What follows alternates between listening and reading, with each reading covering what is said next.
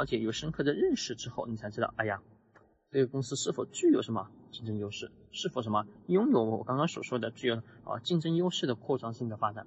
那如果有的话，那那我非常清楚知道目前公司的状况如何了啊？对，这是什么最简单基础的第一步了，这是这这就是什么最最根本基础性的第一步。我们来看第二步，可知的。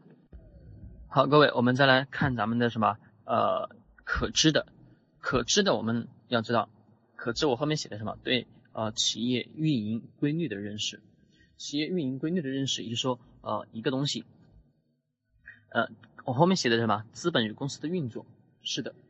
那也就是说，我们其实投资上学的东西真的特别特别多，大家别认为，哎呀，学个一年或者学个。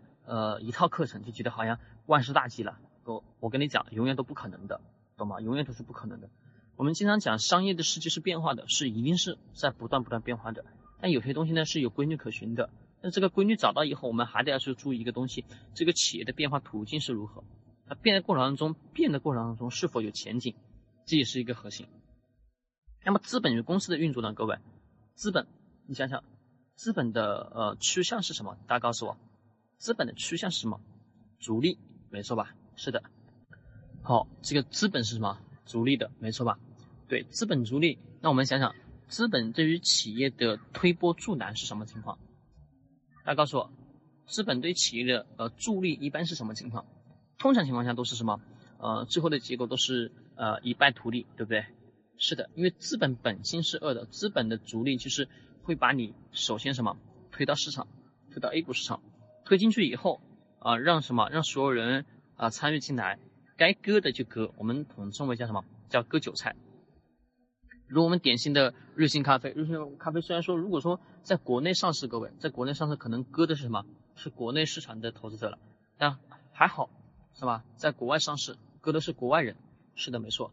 但是我们嗯，去想想，这种资本的这种玩法，其实已经在我们的现实生活当中有很多很多的呃体现出来了。很多企业，我们看看，我们最近的叫什么？叫上市企业可可申请什么注册制？大家告诉我，注册这种这种方式方法，的确是放宽了对于企业的发展。就是说，呃，有些企业是真实的，呃，为了什么？为了让公司的运作环境越来越好，那自然而然，他会什么？把企业去做好，去到资本市场去融融资啊，有了达到一定条件，你可以去进行融资。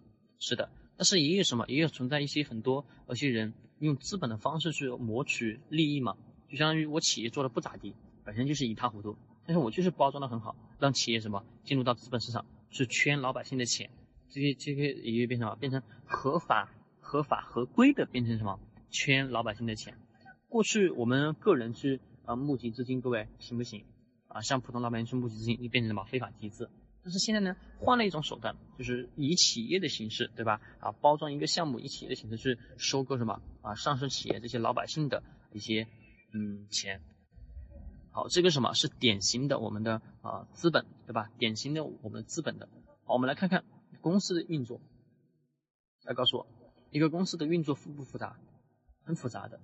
嗯，其实说白了，有有有过创业的，或者说自己有开过公司的人，心里都特别清楚。呃，不是啊，不是什么，真的不是我们所想象的那么简单。嗯，就比如我们外面很多人做企业培训的人，哎呀，你企业应该这么这么这么做。但是我们很多人从来没有想过，企业真的就按照说的那个走就可以了吗？不是的，真的就不是的。就比如说我们投资的课程也也都是如此，因为投资当然，嗯，我们只能什么，只能找找到的是一个大的框架，大的什么，大的方向。你说非得要到非常非常非常细则，我能百分百告诉你，我有摸着良心告诉你，那是不可能的。我是真心实意的告诉你真实的答案，就是如此，不可能说什么百分之一百，因为本身公司的运作过程中，它就会存在各式各样的问题。那么我们我们不讲啊，不讲真实的公司运作，我们讲什么？讲我们的投资上的这个公司的运作啊，比如公司的财务，对吧？公司的呃这个企业的应收账款，对不对？企业的应收账款以外还有什么东西？大家告诉我，它的销售成本、运营成本，对吧？维护成本啊等等相关的，叫什么关于消耗钱的这个事东西，你都得什么要去了解吧，要去看吧，它的这个呃生意模式是如何样的啊等等相关，其实这些都是都能什么把它简单啊归纳到公司的运作当中，这是什么？这也是非常简单、非常基础性的信息，就是